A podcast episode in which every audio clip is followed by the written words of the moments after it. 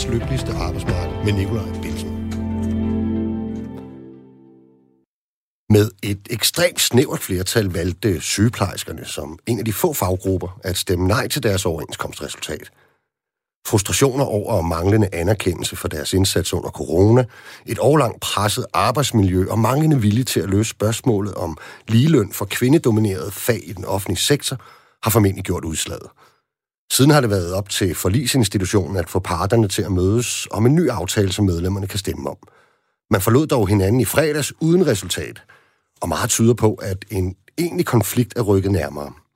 Det er i hvert fald svært at se parterne nå hinanden, uden at man samtidig adresserer hele spørgsmålet om ligeløn for kvindefag i den offentlige sektor. Dermed inddrages en række andre faggrupper med et betydeligt lønefterslæb, som for eksempel pædagoger, jordmøder og socialrådgivere. Men kan løsningen findes inden for overenskomstsystemet, og hvad har det så af konsekvenser for både andre højtlønnede og lavtlønnede grupper? Er det dem, som skal betale for genopretningen af en gammel uretfærdighed? Eller må politikerne på Christiansborg noget atypisk tage affære? Og vil det ikke få betydelige konsekvenser for den danske model og måden, vi har hjemmelaver aftaler om lønforhold på? Der er nok at tage fat på, nok at debattere, og det er lige præcis, hvad vi gør i dagens program. Senere tager vi hele debatten om sygeplejerske konflikt og mulige løsninger med blandt andet Signe Hal Andersen, kredsnæstformand i Dansk Sygeplejeråd Hovedstaden. Desuden har vi den tidligere politiske kommentator og nyhedsbrugens chefredaktør på A4, Christian Madsen, med på en telefon. Vi skal høre hans analyse på potentielle konsekvenser for det politiske system og den danske model samt mulig udfald på konflikten. For inden har forskeren Astrid Elkær Sørensen forsøgt at forklare os, hvorfor der pludselig tales så meget om en tjenestemandsreform fra 1969, når problemet med ligeløn for kvindefag i den offentlige sektor bliver debatteret. Selv er jeg offentlig ansat scenetekniker og har som fællestilsmand forhandlet masser af overenskomster, så det vil jo kun være naturligt, at jeg også selv deltager lidt i debatten. Samtidig vil jeg dog forsøge at være jeres vært næste times tid. Velkommen til programmet.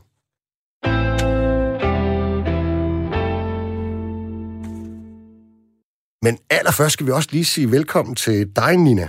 Bunde, tak. som du hedder. På Twitter, der beskriver du dig selv som fagforeningsformand, dommerfuldmægtig, faktajæger og djøf-aktivist. Kan du præsentere dig selv med sådan lidt flere ord, end man, man må på Twitter? Jamen, øh, jeg er jo hende den herlige øh, gæst til middagsselskabet, når man må det i coronatider, som elsker at tale om øh, overenskomster.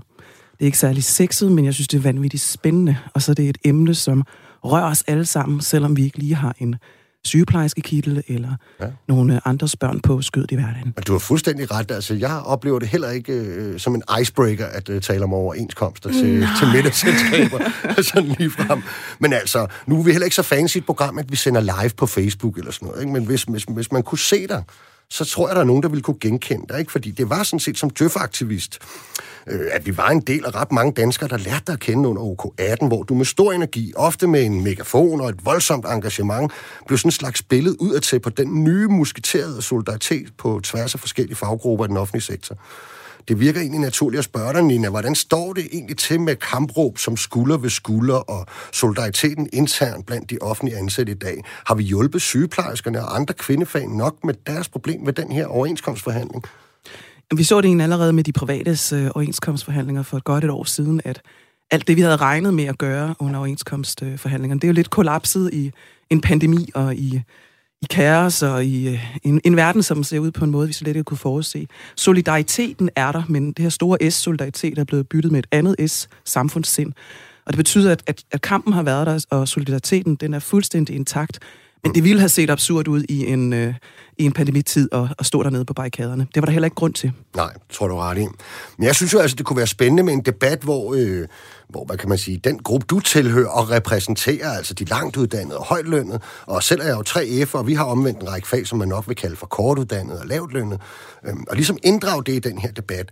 Øhm, for hvad enten løsningen på ligeløn for kvindefag i den offentlige sektor, den findes inden for overenskomstsystemet, eller ved politiske forhandlinger og indgriben, så vil det jo påvirke os og vores løndannelse. Måske mener nogen lige frem, at vi skal medvirke til løsningen ved at afstå for lønstigninger, eller fokusere på vores egne krav til den næste overenskomstforhandling. Alt det, det debatterer vi senere, og det håber jeg, du er frisk på. Jeg er game. Det er godt. I øvrigt så vil vi som altid gerne høre fra jer, som sidder og lytter med derude. Hvis du har et spørgsmål eller en kommentar til debatten, så kan du skrive herind ved at sms'e til 1424, skriv R4, og så din besked efter et mellemrum. Men som lovet, så skulle vi jo indledningsvis lige have en forklaring på, hvad den her tjenestemandsreform har betydet for løndannelsen hos en række offentlige ansatte faggrupper. Men det er til fælles, at de er meget kvindedominerede fag. Andre samfundsforhold har jo altså også spillet ind, men vi er så heldige at have en med på telefonen, som ved rigtig meget om de her ting. Astrid Elkær Sørensen, velkommen til programmet. Jamen, tak skal du have. Ja, altså, jeg vil jo kalde dig for ekspert, øhm, men du må nok heller lige øh, præsentere dine officielle titler og meritter, som, øh, som gør, at man kan kalde dig ekspert. Øh, jamen, øh, jeg er Ph.D. i historie, og jeg har arbejdet rigtig meget med, hvordan ligestilling har udviklet sig på det offentlige arbejdsmarked, øh, og også det private arbejdsmarked, men især her de seneste år med, sådan, hvordan ligestilling har set ud i de her traditionelle kvindedominerede fag i den offentlige sektor. Okay, det lyder lovende, synes jeg. Øhm, så skal vi ikke bare gå lige på, hvad, prøv lige at forklare os, hvad var tjenestemandsreformen, og hvorfor mener man, at den stadig spiller så stor en rolle for lønhierarkiet i den offentlige sektor i dag? Jamen, tjenestemandsreformen, det er en reform, som man vedtog sjovt nok i 69 her i navnet, øh, som var politikerne, der ligesom lavede et blueprint for, hvordan de forskellige offentligt ansatte øh, skulle være placeret i forhold til hinanden. Man indsatte dem simpelthen i et hierarki bestående af 40 lønrammer.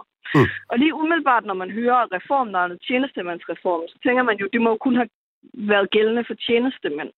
Men man lavede det faktisk, at man først indplacerede tjenestemænd, og så sagde man, at det, man vedtager for tjenestemændene her, det kommer også til at være den øvre ramme for, hvad alle andre grupper i den offentlige, ans, altså offentlige sektor kan opnå. Mm. Så hvad der galt for øh, de statsansatte tjenestemænd, kom også til at gælde for de overenskomstsatte ansatte og timelønnede sidenhen. Mm. Øh, og det der så er humlen, hvorfor er det interessant for i dag? Jamen, det er fordi, at det lønhierarki, som man finder i 1969, det lønhierarki kan vi faktisk også finde i dag. Øh, næsten. Der er været nogle små udviklinger, men dybest set, så er det det samme lønhierarki, vi ser i dag. Mm. Ja, altså, og hvis man lige skal sætte et par, hvad kan man sige, øh, lønrammer på, ikke? Så, så det man jo gør, øh, du nævner det selv, man klassificerer fra 1 til 40, ikke? og det betød for eksempel dengang, at sygeplejerskerne blev indplaceret på niveau 7, mens for eksempel politibetjente, de blev indplaceret på niveau 17, og overlæger, de røg sig helt op i niveau 37. Bare lige så vi har nogle sådan øh, forskellige mål at, at få overblik over. Ikke? Øhm, er det, set med en forskers øjne, en rigtig påstand at det lønhierarki, som etableres med datidens niveau af, af uddannelse og syn på diverse faggruppers, hvad kan man sige, værdi for, sammen, for samfundet, det så stadig gør sig gældende, fordi at, du må godt lige sige noget om det der med, at, at det var vel et udtryk for, at man havde bestemt syn på, på, på nogle af de fag, altså som blev opfattet som, som, som kvindefag dengang, ikke? Jo, altså Altså, man lavede jo en indplacering i 69, men det, man jo skal huske, det var, at man lavede heller ikke et, et hierarki, altså sådan ud af ingenting. Man valgte faktisk meget at forsætte de indplaceringer, der allerede var, mm. fordi man faktisk lidt løb tør for tid, og også havde svært ved at flytte op. Og dem daterede øh, kommissionen faktisk selv helt tilbage til 1919. Øh, og så kan man jo selv gætte dels, hvordan kvindesynet var i 1969, men endnu mere i 1919, hvor kvinderne jo kun havde haft stemmeret i fire år. Så jeg skal bare løbe med, så, så man kan sige, den lovgivning, der kommer i 69, er, afløser egentlig øh, en lovgivning fra 1919? Øh, ja, eller fortsætter i hvert fald et lønhierarki. Det. Der mm. har også været nogle tjenestemandsreformer imellem, men der er det heller ikke lykkedes at lave væsentligt om på hierarkiet. I hvert fald ikke ifølge øh, embedsmændene selv. Og det mig og øh, to økonomer så har gjort, det er, at vi undersøgt, at det lykkedes at ændre på det siden 69. Og det må vi konstatere, ud fra vores undersøgelse ser det ikke rigtigt ud til, det lykkes os at ændre væsentligt på det hierarki, der er i 1969. Nej. Så på trods af, at der er jo, at man, det er jo i de år, man opbygger velfærdsstaten, og der kommer langt flere grupper ud, pædagoger, fordi at vi skal have vores børn i daginstitutioner, kvinderne skal ud på arbejdsmarkedet, og, og så videre. Altså, så på trods af, at der jo har været mange, mange års overenskomstforhandlinger der, så, øh, så kan man godt slå fast, at der er nogen, der stadigvæk, øh, hvad kan man sige, lever med et betydeligt lønefterslæb fra den periode. Ja, og det er jo så det, der er det interessante i den nuværende diskussion, det er, at de lever med et lønefterslæb, som jeg og også andre forskere vil sige, faktisk har sine rødder ikke i en overenskomstmæssig forhandling, men faktisk i en politisk beslutning. Ja. Og, og det er jo også ja. derfor, at man kan forstå, hvorfor mange af de kvindedominerede fag, blandt andet sygeplejersker, men også pædagoger og FOAs grupper og sådan noget, appellerer nu til Christiansborg om, at de et eller andet sted skal tage ansvar for, at det er blevet startet øh, ja, ud med en dårlig position. Mm. Er det også det, en forsker vil sige, at løsningen her ligger derfor også, når nu problemet er startet et andet sted i, end i overenskomstsystemet, så ligger løsningen også uden for overenskomstsystemet? Altså, man må jo i hvert fald konstatere, at det ikke er lykkedes overenskomstsystemet at kunne gøre noget ved den her skævridning i 52 mm. år. Øh, herudover så er der jo også det problem i den offentlige sektor, at man alle sammen forhandler om den samme lønsum. Og som du selv siger, så er sådan noget som pædagogfaget jo vokset voldsomt siden 1969, og det er bare et fag. Det gælder også de andre kvindedominerede fag. Mm. Så det vil jo være meget solidaritet med stort S og bede de andre fag i den offentlige sektor om at ligesom stå for for den skævvridning, der mm. skulle til for at løfte de kvindedominerede faggrupper. Øh, også mere solidaritet, synes jeg, end måske er rimeligt at bide om, fordi at der er jo også et lønhierarki i forhold til det private arbejdsmarked, og der kan jeg jo godt forstå, at de tre F'er, som du selv repræsenterer med flere, ikke har lyst til at være dem, der skal betale den regning. Mm. Der er en anden ting, jeg godt kunne tænke mig lige at få på plads. Det bliver sådan øh, påstået i debatten, og det kan du måske svares på, om det, øh, om det passer, at da man laver den her tjenestemandsreform, så ligger det ligesom i kortene, at man vil justere den løbende. Øhm, er det for det første, er det sket, og er det rigtigt, at, øh, at det ligesom lå i kortene? Altså, det er jo tydeligvis ikke sket i den ånd, man gerne vil så det ske, i og med, at lønhierarkiet stadigvæk minder så meget om hinanden. Men ja, det er rigtigt. Både embedsmænd og politikere lovede dengang, at det, man havde vedtaget her, ville være et fleksibelt system. Og det tror jeg faktisk ikke var noget, de bare sagde. Men man skal jo huske, at i 1969, der var vi stadigvæk i en øh, økonomisk opgangsperiode, øh, hvor at man så ind i helt andre, altså mm. forestillede sig en helt anden fremtidig vækst. Men så rammer oliekrisen i 1973, og så ser vi ind i 20 års altså økonomisk krise. Og jeg tror ligesom, det var noget, man ikke havde forudset da man vedtog tjenestemandsreformen. Og i de 20 år, så var der ikke mange altså penge i den offentlige sektor til at lave justeringer. Og der tror jeg så, at hierarkiet nåede at låse så godt og grundigt fast, og vi så ligesom glemte den her tjenestemandsreform lidt i de 20 år, og hvad den egentlig havde betydet. Okay, men har der ikke været andet Astrid Elkær Sørensen, har der ikke været, øh, har der ikke været sket andre ting siden 69? Altså, jeg ved, at der har været ved for eksempel en ligebehandlingslov og nogle andre lovgivninger, som kunne have været med til at løse nogle af de her ting. Øhm, altså selvfølgelig er der sket meget siden 1969, men, men nej, ikke, altså, altså, altså ligelønsloven er for eksempel ikke brugbar til at løse den her problemstilling. Den, den giver ikke mulighed for at føre en juridisk sag, for eksempel på det grundlag, det vil kræve. Øh, det, det, det er der ikke hjemmel i ligelønslovgivningen til. Altså, øh, og ja, altså, det, det vil jo kræve, at der var nogen, der havde kigget på, hvordan går man konkret ind og løser det her problem, og det har der ikke været. Altså, de kvindedominerede fag har jo tit faktisk siden de blev indplaceret i 1969, bedt om en løsning, men der er jo ikke rigtig nogen, der har tilbudt dem en løsning indtil nu. Nej. Det skal blive spændende, om der kommer en løsning, og vi vil i hvert fald øh, debattere det her i resten af programmet.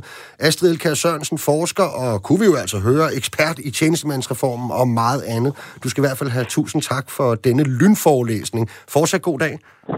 I lige måde. Hej. Hej.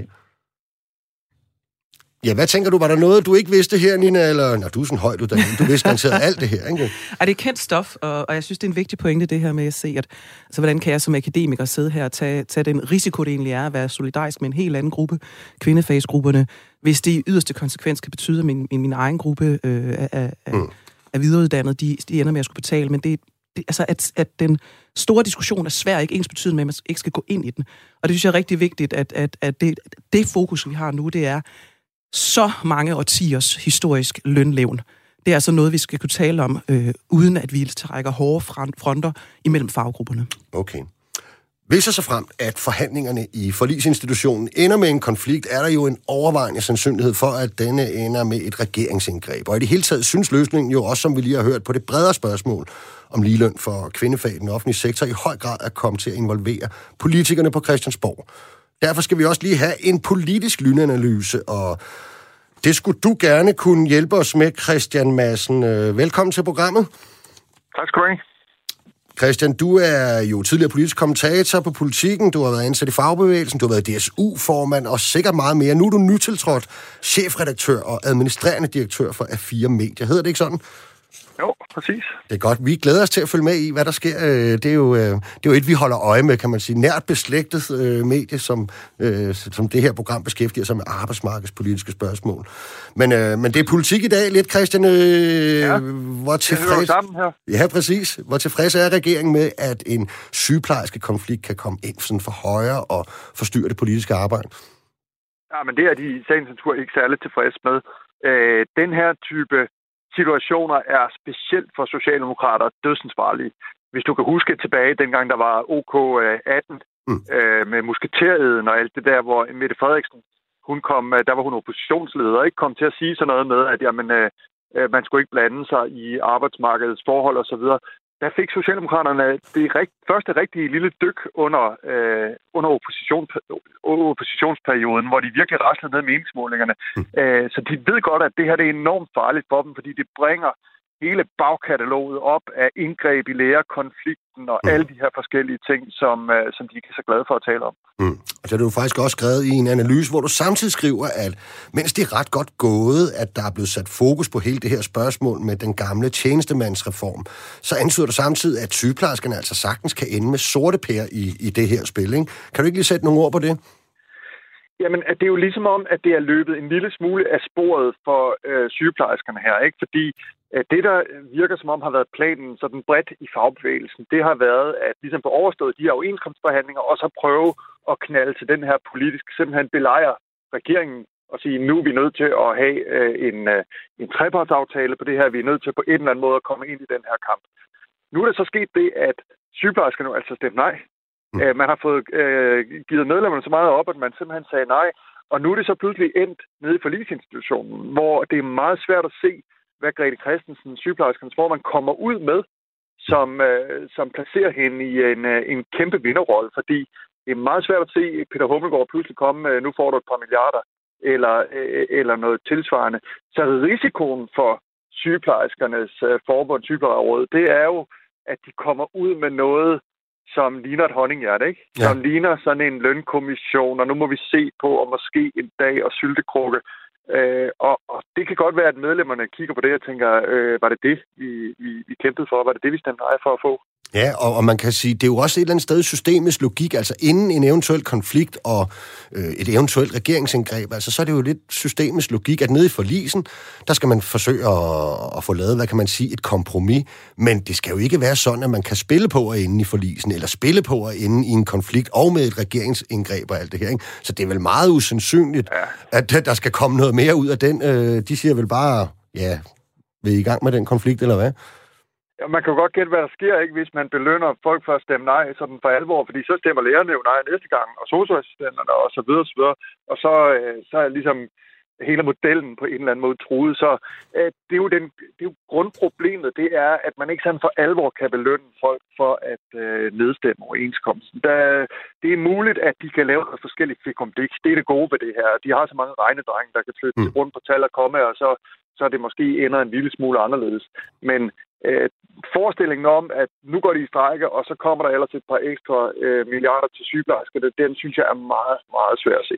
Det tror du er ret i. Lempeligere og mere kreative beregninger kan godt være et udfald ja, af, af det her. Ikke? Men, men hvordan læser du så det politiske billede, Christian Madsen? Altså, mens enhedslisten længe har plæderet for en politisk løsning på spørgsmålet om ligeløn, er det jo faktisk kommet flere partier med, som sådan i varierende grad bakker op om, om de her offentlige ansattes grupper. Ikke? Altså det gælder både DF, og senest har de radikale jo også måske en lille smule overraskende meldt ud, at de også synes, at øh, man, skal, man skal gøre noget ved det her. Ikke? Kan regeringen blive presset også inde på Christiansborg til at, øh, at ville gøre noget, og hvad skulle det så være i så fald? Jamen, der kommer en eller anden form for reaktion på det her. Jeg tror, nu skal man have sygeplejesituationen ligesom løst først. Øh, enten gennem en, en strække øh, med alle de problemer, der er det, eller også på et eller andet øh, ligge sammen i, i forligssituationen. Men så er det klart, så er man nødt til at løse det her. Der var jo et, et, øh, et øh, hvad hedder det, samråd øh, forleden, der har været i samråd om den her sag, men det første samråd, der var, der var det helt tydeligt, at Peter Hummelgaard blev sådan lidt fanget. Han var ikke klar over, at, at han ville komme under så stort et pres i den her sag, som han endte med at gøre, og komme lidt til sådan at lyde som komiske Ali, der sagde, at det må arbejdsmarkedets parter, og jeg vil ikke blande mig arbejdsmarkedets parter, arbejdsmarkedets parter. Hele den der, det der salmevers, man bare skal gentage, ja. hvis man er beskæftigelsesminister i den situation. Og det ved de jo godt, at det holder jo ikke for evigt, det salmevers. Så når den aktuelle sygeplejerske situation på en eller anden måde er løst, på den ene eller den anden måde, jamen, så er man nødt til politisk at sætte et eller andet oven på det der. Men hvad i alverden det er, fordi det kan godt være, at der er nogen, der siger, at vi må være solidariske osv., men når det bliver konkret, så kommer du ikke til at se lærerne dele for alvor ud af deres lønningsposer, eller akademikerne, eller andre, for at løse det her problem for sygeplejerskerne. Og selv hvis du løser sygeplejerskernes problem, jamen, så kommer socioassistenterne jo bagefter og siger, hov, så er det jo vores tur næste gang. Ikke? Mm. Og så begynder milliarderne for alvor at rulle. Så det er ekstremt svært politisk at øh, håndtere, og derfor er det meget, meget vigtigt, tror jeg, for regeringen at få det sat ind i en eller anden form for proces. Og mm. den øh, trepart, som blandt andet Mona Strid fra FOA har foreslået, kunne måske godt være øh, et eller andet, øh, som man kunne bruge i den retning. Det store spørgsmål er jo, hvad kommer lønmodtagerne selv med i den trepartsaftale? Mm. Fordi hvis det er en trepart, der går ud på, ja, giv os venligst 5 milliarder, så går vi igen. øh, så, så er det lidt svært at se, hvad politikerne skal med den, ikke? Ja, ja, og man kan jo sige, altså det, og, og kan, kan politikerne så modstå chancen for så også ligesom at gøre deres holdninger gældende, ikke? Altså, så, så vil der være nogen, der netop synes, at ah, det må være pædagogerne, der er mest har fortjent De har det største løn efterslæb, og øh, hvad med fængselsbetjentene? Jo, det er godt nok en blandet gruppe, men de ligger ja. jo allerlængst nede i hierarkiet og har kæmpe rekrutteringsproblemer. Det samme gør skældende for sosuer, ikke? Kan, kan de afstå for, for den mulighed for at score nogle billige point, politikerne? Nej, det tror jeg ikke i opposition, men sådan er det jo. Altså, han, altså, det gjorde Socialdemokratiet jo også, mm. at de selv var i opposition. Øh, det, det store spørgsmål for den realpolitiske udgang af det her, det er jo, hvordan håndterer regeringen det? Mm. Øh, hvordan får de det her lagt ned i en proces, så de både får håndteret den politiske utilfredshed, og jo også, jeg går ud fra, de deler synspunktet om, at der skal gøre noget ved, ved, ved ligelønsdelen. Øh, hvordan kan man få lagt det ned i en proces, så Øh, det er ikke ligesom, de er ved med at lægge overenskomsterne ned år efter år og være det hele store spørgsmål. Øhm, men samtidig er jo ikke bare bliver den der... Altså, tocifret milliardudskrivning, som, uh, som vi taler om her. Ikke? Ja, det er det.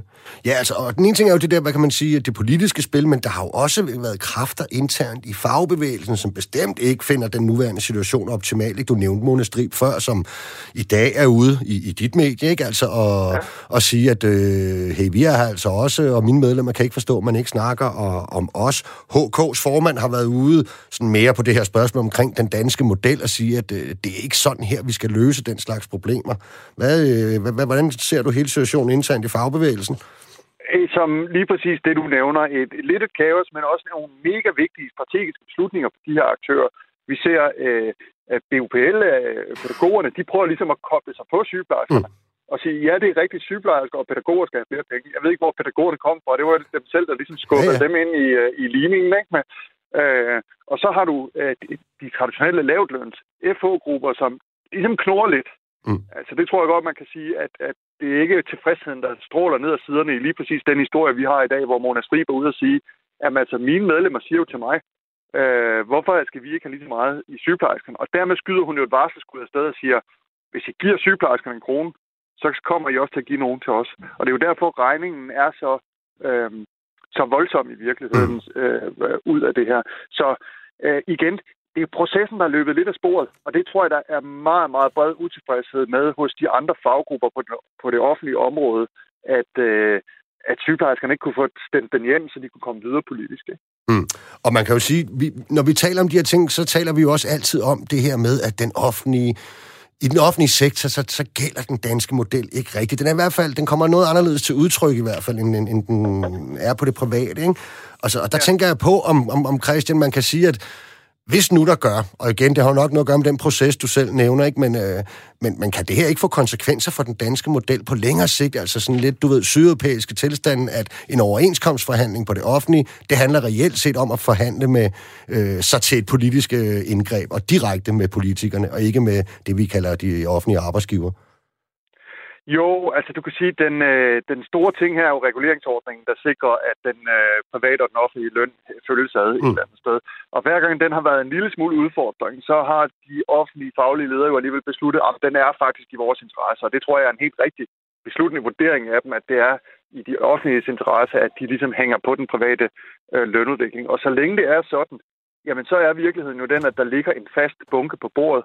Så hver gang, fuldstændig som du siger, hver gang sygeplejerskerne de tager en krone ud af bunken, så er det en krone, der ikke kan gå til læger og socioassistenter og fængselsbetjente og alt muligt andet. Ikke?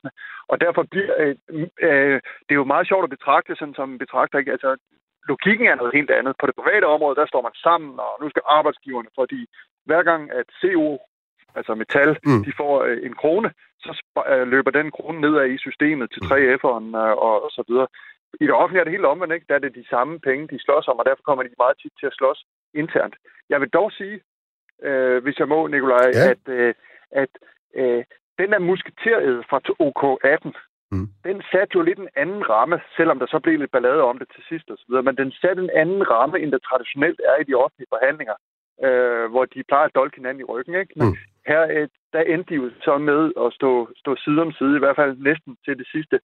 Og det kan godt være, at der i noget af den her ligelønsdiskussion er nogen, noget af det samme potentiale for at, øh, at kunne lave en fælles ramme om noget. Men altså, øh, problemet er, at der er jo hele tiden nogen, der skal betale. Ikke? Jo, det er jo det. Og det bliver spændende at se. Christian Madsen, tusind tak, fordi du ville berige os med en politisk analyse. Jeg går ud fra, at vi kan ringe til dig igen en anden dag. Du er meget velkommen. Selv tak. Det, tak skal du have.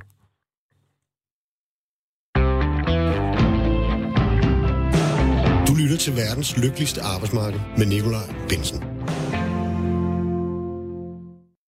Fuldstændig korrekt, og i dag taler vi med afsæt i den troende konflikt mellem sygeplejerskerne og deres arbejdsgiver, danske regioner, om hele spørgsmål om løndannelse og ligeløn for kvindefag i den offentlige sektor. Vi har hørt lidt om tjenestemandsreformen fra forsker Astrid Elkær Sørensen, og vi har lige fået en politisk analyse af chefredaktør på A4, Christian Madsen. Og hele vejen igennem har jeg haft selskab af Nina Bunde, dommerfuldmægtig og sågar formand for Dommerforeningen. Nu skal vi i den sidste del af programmet have en debat om, hvordan vi løser ligelønsproblematikken med afsæt i den troende sygeplejerske konflikt. Og jeg så netop en sygeplejerske på Facebook, som i et sådan frustreret opslag rammede ind, hvor besværligt det positive resultat kan være at nå. Hendes forbund mener, at der skal skabes en politisk løsning på Christiansborg. Regeringen derinde mener, at det skal løses i overenskomstsystemet. Og det kan jeg jo godt forstå virker sådan en smule udsigtsløs. Hun beskrev det selv som at være sat lidt skak mat. Men måske er der muligheder og løsninger i begge systemer, enten hver for sig eller i en kombination. Og det er den debat, vi bruger den sidste halvdel af programmet på. Hvis du som lytter stadig har lyst til at blande dig med et konkret spørgsmål eller en kommentar til debatten, så kan man stadig skrive herind. Send en sms til 1424, skriv R4 og så din besked efter et mellemrum. Men Nina, nu synes jeg, det er på tide, vi, vi lukker en sygeplejerske ind i debatten. Er det ikke øh, Jo, helt faktisk? sikkert. Jeg sidder så hopper på at kommentere på alt, der er sagt. Jamen, det er det. jeg, holder, jeg, jeg bider mig i. Du skal nok få lov til det. Jeg skal i hvert fald lige sige velkommen øh, til debatten til Signe Hale Andersen. Du skulle gerne være med på en telefon. Ja, det er jeg. Det er godt. Kan du ikke lige præsentere dig selv, Signe? Jo, jeg hedder Signe Hale Andersen. Jeg er uddannet sygeplejerske, og så har jeg de sidste syv år været fuldtidsfrikøbt i Dansk Sygeplejeråd i hovedstaden, hvor jeg er næstformand. Okay. Signe, hvorfor er I endt i en situation, hvor et ret snævert flertal af jeres medlemmer har stemt nej til det overenskomstresultat, der lå? Jamen, det er en opsparet frustration over rigtig mange år, som kommer til udtryk ved det her nej. Der, øh, og det handler om mange ting. Altså, det handler både om vores løn, som selvfølgelig øh, som det hele handler allermest om, men det handler også om øh, noget arbejdsvilkår, noget, øh, som man er utilfreds med. Man er efter corona synes, man har slidt og ikke kunne få en ordentlig belønning for det. Så der er rigtig mange års opsparet, opsparet frustration omkring det at være, være sygeplejerske mm. i en helt almindelig stilling på, på et hospital eller en hjemmesygepleje, som, som nu har ført til, at flertal har, har stemt nej. Okay. Nu er I så i forlisinstitutionen. Prøv lige at forklare os, hvad det er, I håber at, øh, at få ud af den her øh, mulige konflikt. Eller hvad er det, et mailingsforslag skal indeholde, for at, øh, at, at, at dine medlemmer så kan sige ja? Sådan ja, helt altså konkret. Det der, Ja, ja. Jamen, det, der foregår i polisen nu, er jo fortroligt, så det er kun dem derinde, der ved, hvad der sker, kan man sige. Ikke? Men det, som vi har øh, sagt, efter vi, øh, vi var ude og lytte til, jamen, hvad handler det her nej om? Jamen, så er det sådan to ting, vi går videre med til arbejdsgiverne. Det er dels, at der er en bedre eller en større lønmæssig anerkendelse til sygeplejerskerne, men så er der også det ønske øh, om, at vi arbejdsgiverne går med os i en appel øh, til Christiansborg omkring at få udlignet, ud, hvad hedder det, udlignet det her lønefterslæb, som vi har øh, fra tjenestemandsreformen i 69. Så vi ønsker simpelthen, at de anerkender, at der er et problem med vores løn, så vi mm. kan få en politisk løsning øh, på banen. Vi mener ikke, at, øh, at overenskomsterne de kan løse det her alene. For sygeplejerskerne kun, eller for, for, for alle de øh, kvindefag, der har oplevet løn efterslæb? Det er klart, at konflikten her, det handler jo om sygeplejerskernes utilfredshed, mm. men den politiske løsning omkring at få en tjenestemands, altså en ændring af tjenestemandsreformen, det gælder ikke kun for sygeplejersker. Ja, Øh, okay. Det, gælder, det gælder jo også de andre faggrupper, hvor vi jo også støtter op om, om alle de initiativer, der sker tværfagligt. Okay. Og det er jo også vigtigt at sige, at det startede man jo også på øh, allerede i 18, ikke? At, at Mm. det her var noget, vi havde til fælles rigtig mange med. Okay, lad os lige få, Med mellem- lad os lige få ja. Nina ind her. Hvad er din oplevelse, Nina? Er der, er der opbakning til, til sygeplejerskerne sådan fra, også fra den faggruppe, du repræsenterer, og, forståelse for, for frustrationerne? Jeg tror, der er en stor forståelse, fordi det, kan man sige, det objektive gr- grundlag, hvis man netop hører historikken, øh, i forhold til tjenestemandsreformen i 69, er så klar. Altså hvis, øh, nu, nu hørte jeg Christian Madsen sige det her med, at det er løbet af sporet, og der er en fare for, at man stemmer nej bare for at komme ind til, til forhandlingsbordet. Det er det stik modsatte, jeg oplever. Okay. Øhm, al- altså, det er ikke sådan, at faggrupper i en, i en forhandling stemmer nej bare for at stemme nej. Det er jo fordi, den her sag, den er så klar, som den er, og hele det objektive grundlag at, at diskutere løn og lige løn, og hvor mange hundrede år, der går før øh, kvindefaget, og særligt sygeplejerskerne her, kommer op af niveau, det, det, det, det er jo det grundlag, der gør, at der er noget at tale om. Man kan ikke bare have et løst grundlag og, og, og manglende objektive kriterier, og så bare stemme nej for at stemme nej, og så få en masse penge. Det er jo ikke sådan, tingene, tingene hænger sammen. Så jeg er egentlig lidt ked af, ked af den retorik, at det, det lyder som om, at det er noget, man lige bare gør. Øhm, hvis man kan har sin faktum i orden, som er det i tilfældet for sygeplejerskerne, og vi kan se, hvordan de har knoklet et år med pandemi. Det gælder sådan set også pædagoger, som var en del af et nødberedskab, hvor de stod der med alle vores børn, så vi kunne, så vi kunne øh, holde den danske butik nogenlunde i gang. Tre, tre F'erne smider lige rengøringspersonale ind her. Jamen prøv, det, det, altså argumenterne er der over det hele, men så må vi bære egne argumenter, og jeg synes måske, øh, de andre faggrupper, også selvom de er kvindeflag, lige skal lade det her passere igennem for sygeplejerskerne, og se, hvordan det går, så der er forholdsvis ro på den proces, der nu ligger inde i forlisen. Der er ingen, der kommer ind i forlisen for sjov. Der er ingen, der stemmer nej for sjov. Øh, grundlaget og de objektive kriterier, der ligger, hvad angår ligeløn, er jo helt klare. Så, og så vil jeg lige kommentere på det her med politikere, som siger, niks pille, vi må ikke gå ind og røre. Det er den danske model. Det skal de jo sige. Det er jo en del af gamet, at de står på, på, på, på siden af perronen og ser toget køre forbi. Men selvfølgelig har de en finger i det. Det havde de øh, med deres egen løn i 1986, som man kan se Rosa Lund beskrive i dag, at de er jo glade nok for at hæve mm. egen løn og flytte sig selv mange lønklasser i forhold til, hvad de var indplaceret på i 1969.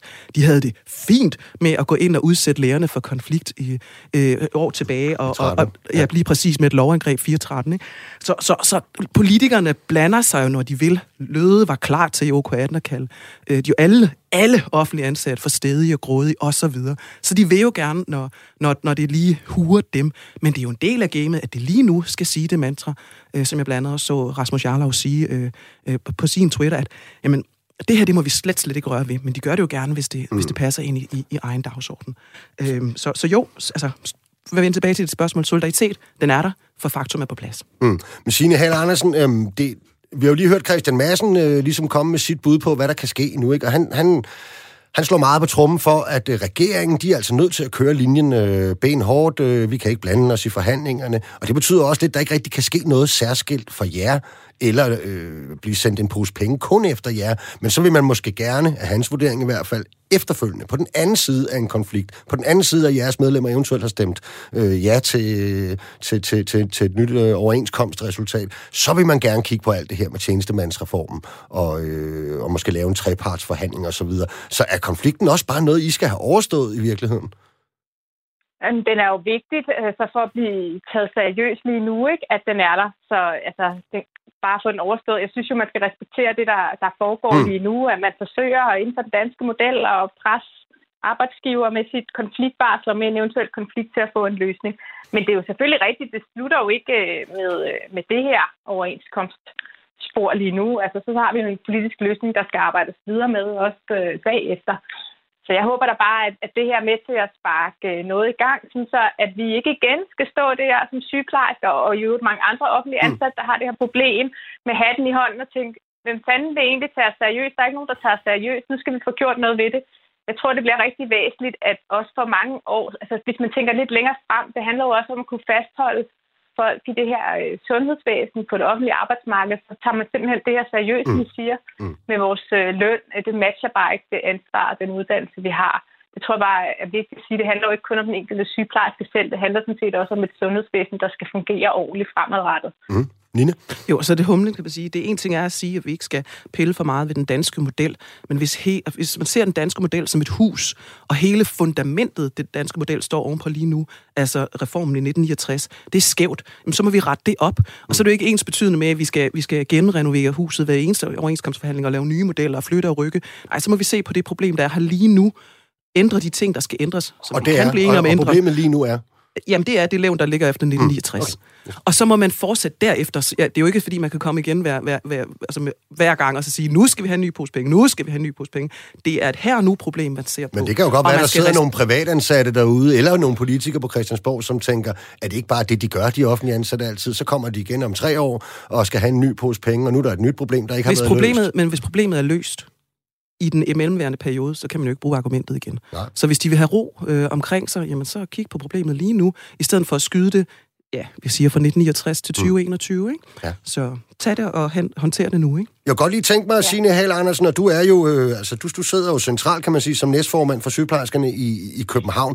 Bare så lytterne og danskerne helt generelt ikke tror, at i år og morgen, så lukker alle sygehuse og, og hospitaler ned. Øh, hvordan er det, hvornår er det, konflikten træder i kraft, hvis den gør, og hvad, hvad er det, I ligesom har sendt ud i strejke, hvis den sker? Jamen, vi har øh, udtaget 10 procent af alle vores medlemmer i kommuner og regioner, og den kan så starte her natten til den 21. maj, så der er jo ikke så længe til. Og det er forskelligt fra region til region, hvad vi har taget ud. Men altså, i vores region er det jo øh, på alle hospitaler og i, i en fem kommuner, at der er taget sygeplejersker ud. Ikke? Mm. Øh, så så det, det kan jo godt være et scenarie, at det, det starter der i maj, hvis ikke der øh, kommer en løsning inden da. Mm. Okay. Der er kommet en meget sjov sms øh, herind, øh, Signe. Jeg synes, du lige skal undskyld, høre. Er vi der, at sygeplejerskerne ønsker, at vi havde en blå regering? Dermed kunne hele fagbevægelsen køres i stilling, og konflikten blev meget mere spiselig. Ved vi det? Med venlig hilsen, Tommy Ligård.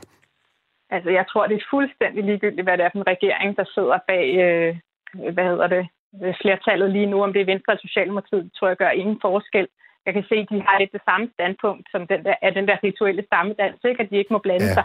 Jeg tror lige præcis, med de to partier gør det ingen forskel. Så det er jo interessant med de partier udenom, som lige nu er med til at presse i forhold til tjenestemandsreformen. Hvor stor indflydelse kan de have på, at en, en regering vil, vil ændre sådan standpunkt i forhold til det? Okay.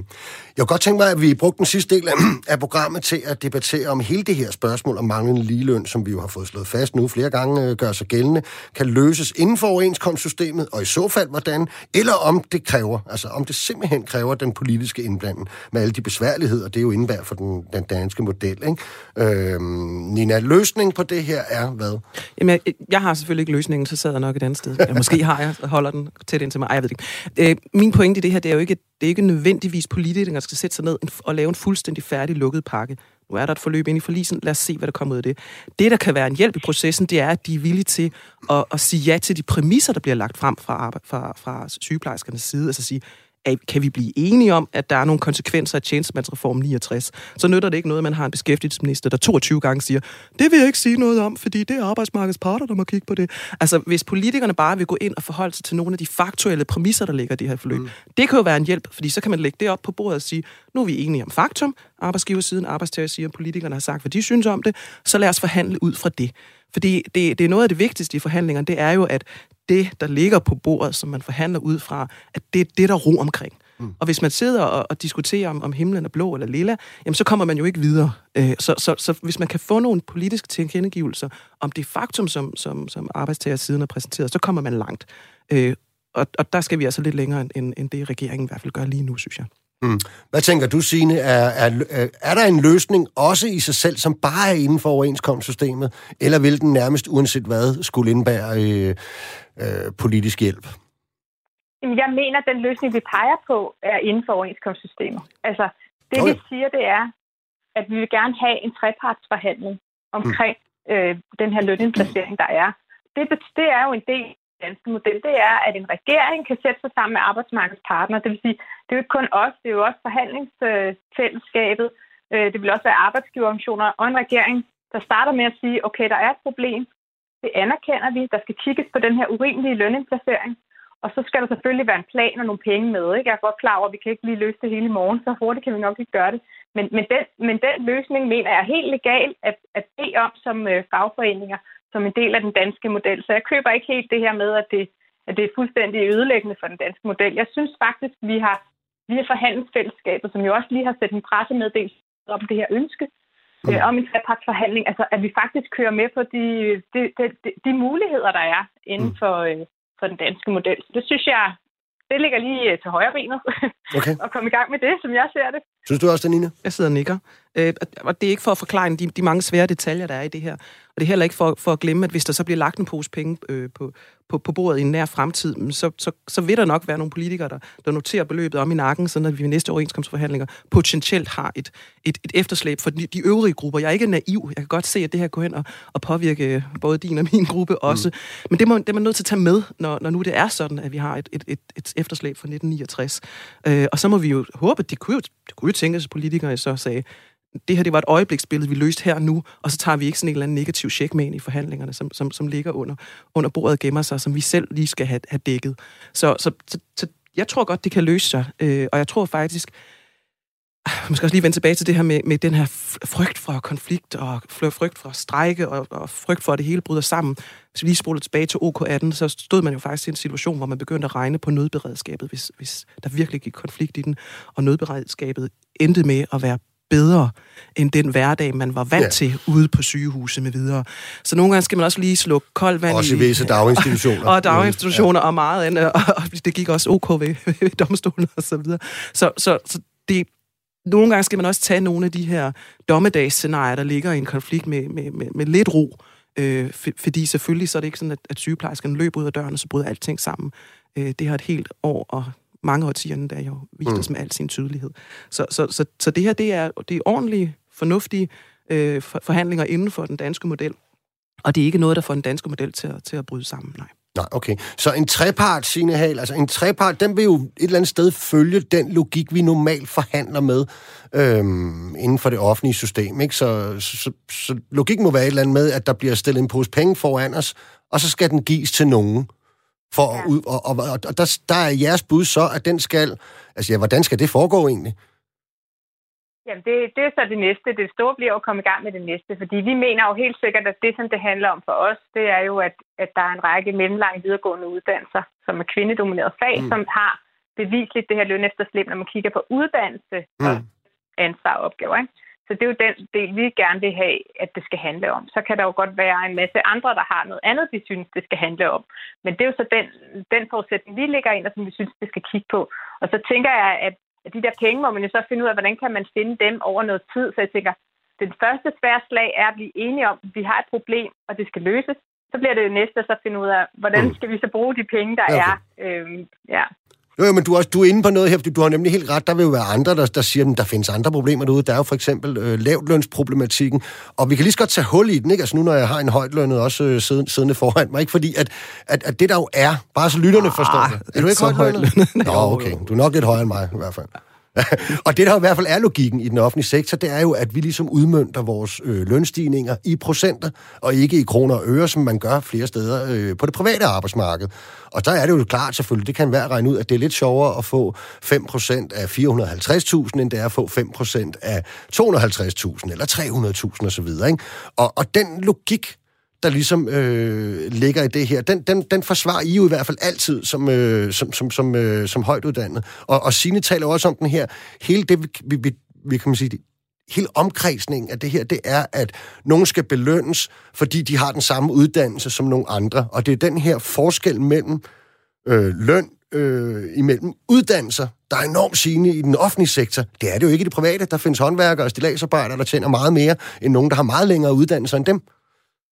Altså, hvis vi tager det her med, med, med uddannelse kontra løn, mm. altså hvis, hvis, hvis parterne på forhandlingsbordet kan blive enige om nogle faktuelle præmisser, som de forhandler ud fra. Mm. Altså ja, sygeplejerskernes uddannelse har jo sådan set også ændret sig, som jeg forstår det, siden 1969, så der er faktisk sket noget der. Kan vi finde et sted, hvor det kan have, have afspejlet sig ned i deres løn? Nej, nok ikke helt nødvendigvis. Så, så hvad med deres, øh, deres ansvar? Altså, de, de, de sidder mm. med vores, vores, vores familie, vores børn, vores, de døende, de lungesyge, øh, mellem hænderne. Hvad, hvad betyder det ansvar? Fleksibilitet. Jamen, ved en sygeplejerske om en måned, hvad, hvad, hvad de skal have en vagt, ved en akademiker øh, i Sundhedsstyrelsen om en måned, hvilken vagt de har. Altså, alle de her elementer, som er faktuelle, som handler om arbejdsvilkår, bliv enige om dem, og så tage forhandlingerne derfra. Og det er der, hvor jeg tit ser en udfordring, det er, altså ikke engang man kan blive enige om det, hvis man har en arbejdsgiverside, især som bare siger, at alt det her, det vil vi slet ikke forholde os til, eller lægge til grund i forhandlingerne, mm. så kommer man ikke videre. Det er den ene del af det. Så er det det her med, med, med kroner, øre kontra mm. procenter. Klassiker. Der, der er helt klassiker, og jeg er træt af den, fordi den ofte bliver stillet op som en enten eller, ikke en både og.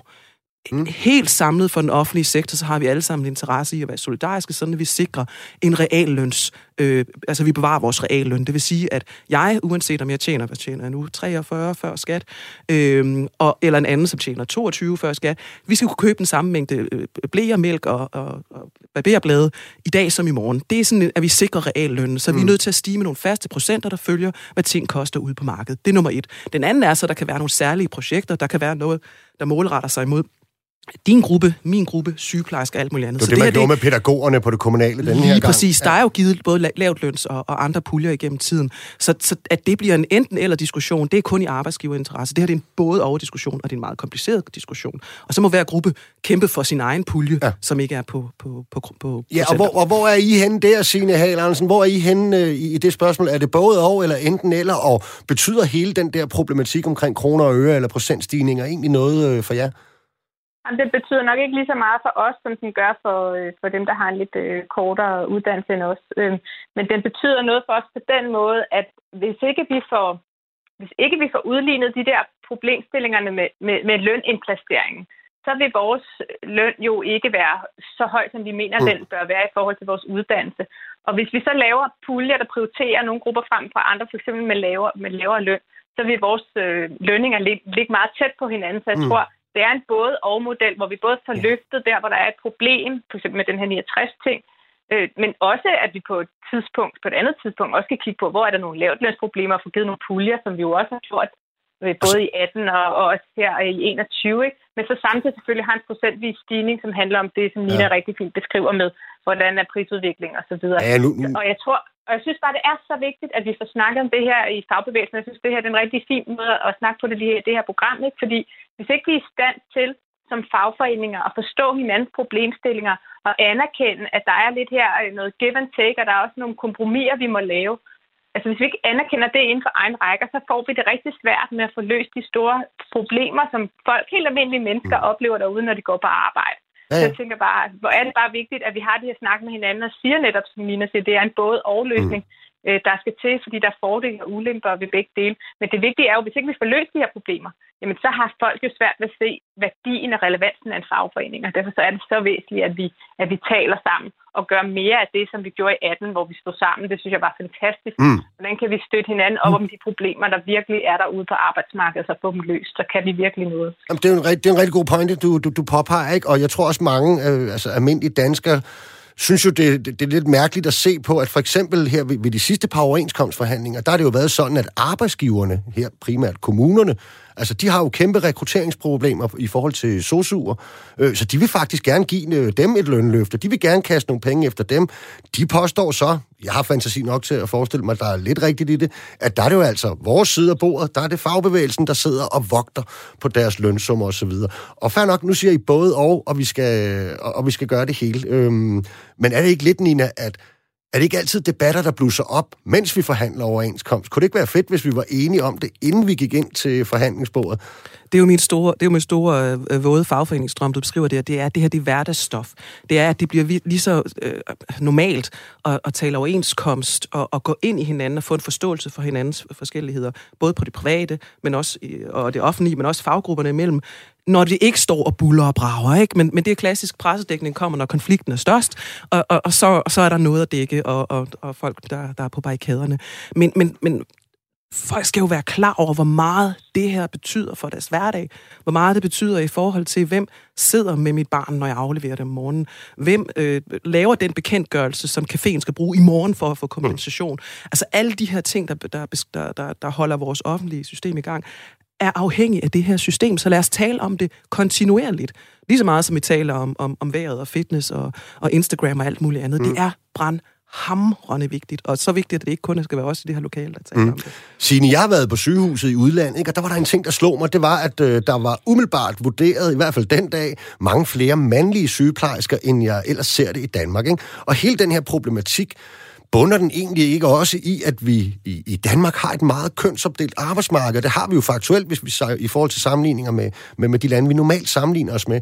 Handler meget af det ikke om det? Vi kan jo tage det over til det, til det faglærte område, hvor vi jo også altså nærmest kun rekrutterer for det ene køn inden for visse øh, uddannelser, på trods af, at vi mangler en masse faglærte inden for en kort overrække. Kunne man forestille sig en trepartscene, altså som simpelthen adresserede hele øh, spørgsmålet om det kønsopdelte arbejdsmarked, selvom det nok, øh, jeg ved ikke, hvor, hvor meget det lige sælger ude i befolkningen, men kunne man det?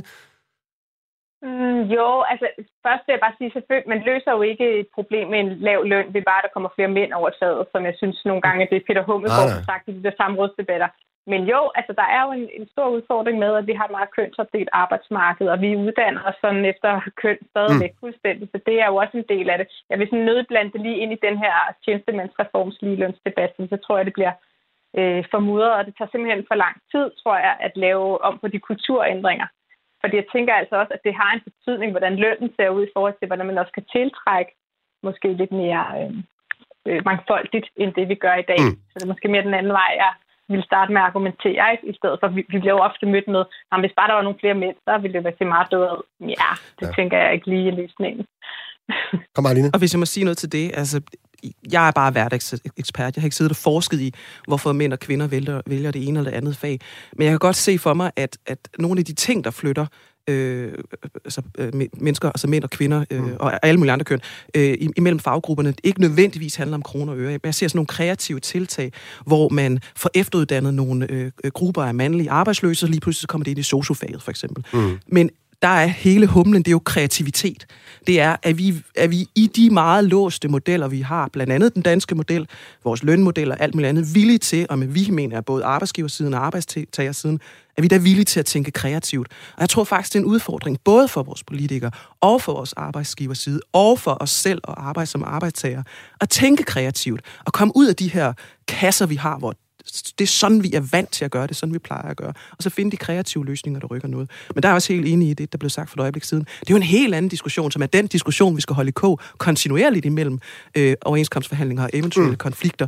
Det er, hvordan vil vi komme, komme i mål med flere kreative løsninger på arbejdsmarkedet, uden at vi får en beskæftigelsesminister, der 22 gange giver det samme svar, med det må mm. arbejdsparternes marked, øh, arbejdsmarkedsparter kigge på. Så mere kreativitet, det tror jeg er en ekstremt stor brik i, i det forløb, vi skal hen til, når vi netop skal gøre noget, vi ikke er vant til. Okay, du får et lidt provokerende spørgsmål her til allersidst. Signe mm. Hal, øh, har I i virkeligheden fortrudt, at øh, I slog så hårdt på, at, øh, at, at, at den strategi, at der skulle forhandles overenskomst den her gang, modsat øh, en række andre store fagforbund, som jo altså ville have udskudt forhandlingerne. Og nu står I i en konflikt alene.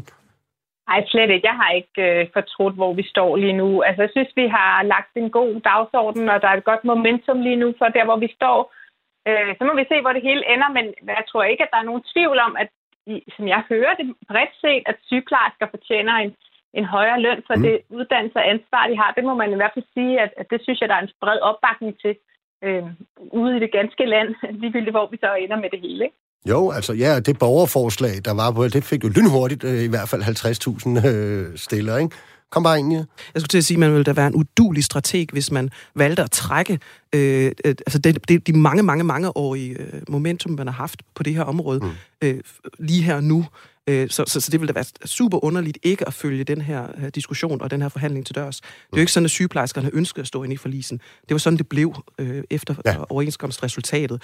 Så, så hvis, ikke, hvis de havde trukket sig da og, og sat øh, sværet i skeden, så, så har det jo været decideret dumt strategisk. Og det er også det, det, er det helt rigtigt at gøre. Ja, og det er også det, jeg hørte dig lidt sige, uh, Signe Andersen. Ikke? Så I fortsætter jo uanset hvad kampen, og bliver det så også en, en, en kamp for en trepart, som netop adresserer spørgsmålet bredt? Jamen, det er jo begge, det er begge spil, ikke? Altså, det er jo mm. både, at vi har en, noget her, hvor vi skal finde ud af, hvad vi kan med arbejdsgiverne i forlisen, og så er det den anden del, som, hvor vi er en del af et forhandlingsfællesskab, der også vil have den her trepartsforhandling, ikke? Mm. Og det er jo så også den, vi har blandet lidt ind i vores egen krav her, at sige, jamen, der er simpelthen et lønproblem, der er så stort, at det, det ikke kan løses bare ved UK 21. Der skal simpelthen okay. være nogle arbejdsgiver, der går med her og arbejder for en fælles Okay, og så hører jeg begge to også sige netop det der med, at vi skal prøve at arbejde med en kombineret løsning. Jeg synes også, vi er blevet enige om, at det skal helst være, inden vi går ind i forhandlingslokalet, at vi kan måske øh, arbejde både med en trepart, der løser det, og kunne vi lave noget, hvor det hedder øh, både kroner og øre og procentvise stigninger? Bare ja eller nej, øh, Nina? Altså, vi skal være villige og, til at gøre det hele og have kreativiteten med, ja. Okay. Signe Hall Andersen, ja eller nej til ja. det? Ja, ja, det er jeg med på. Du er med på det. Vil du være, Signe Hall Andersen, næstformand for sygeplejerskerne i København. Mange tak, fordi du ville deltage i dagens program. Jeg synes, at øh, vi nåede rigtig fint omkring det hele. Tak skal du have. Tak for du. Også tak til dig, øh, Nina Bunde. Jeg synes, du har bidraget rigtig fint. Tak for tiden. Ja. Og også tak til jer, der lyttede med derude. Og har du mod på mere, så er du så heldigt, at vi er tilbage igen på næste mandag, samme tid og sted. Verdens lykkeligste arbejdsmarked produceret af Rakkerpark Productions, og dagens program er produceret af Thor Armbjørn. Tak for nu.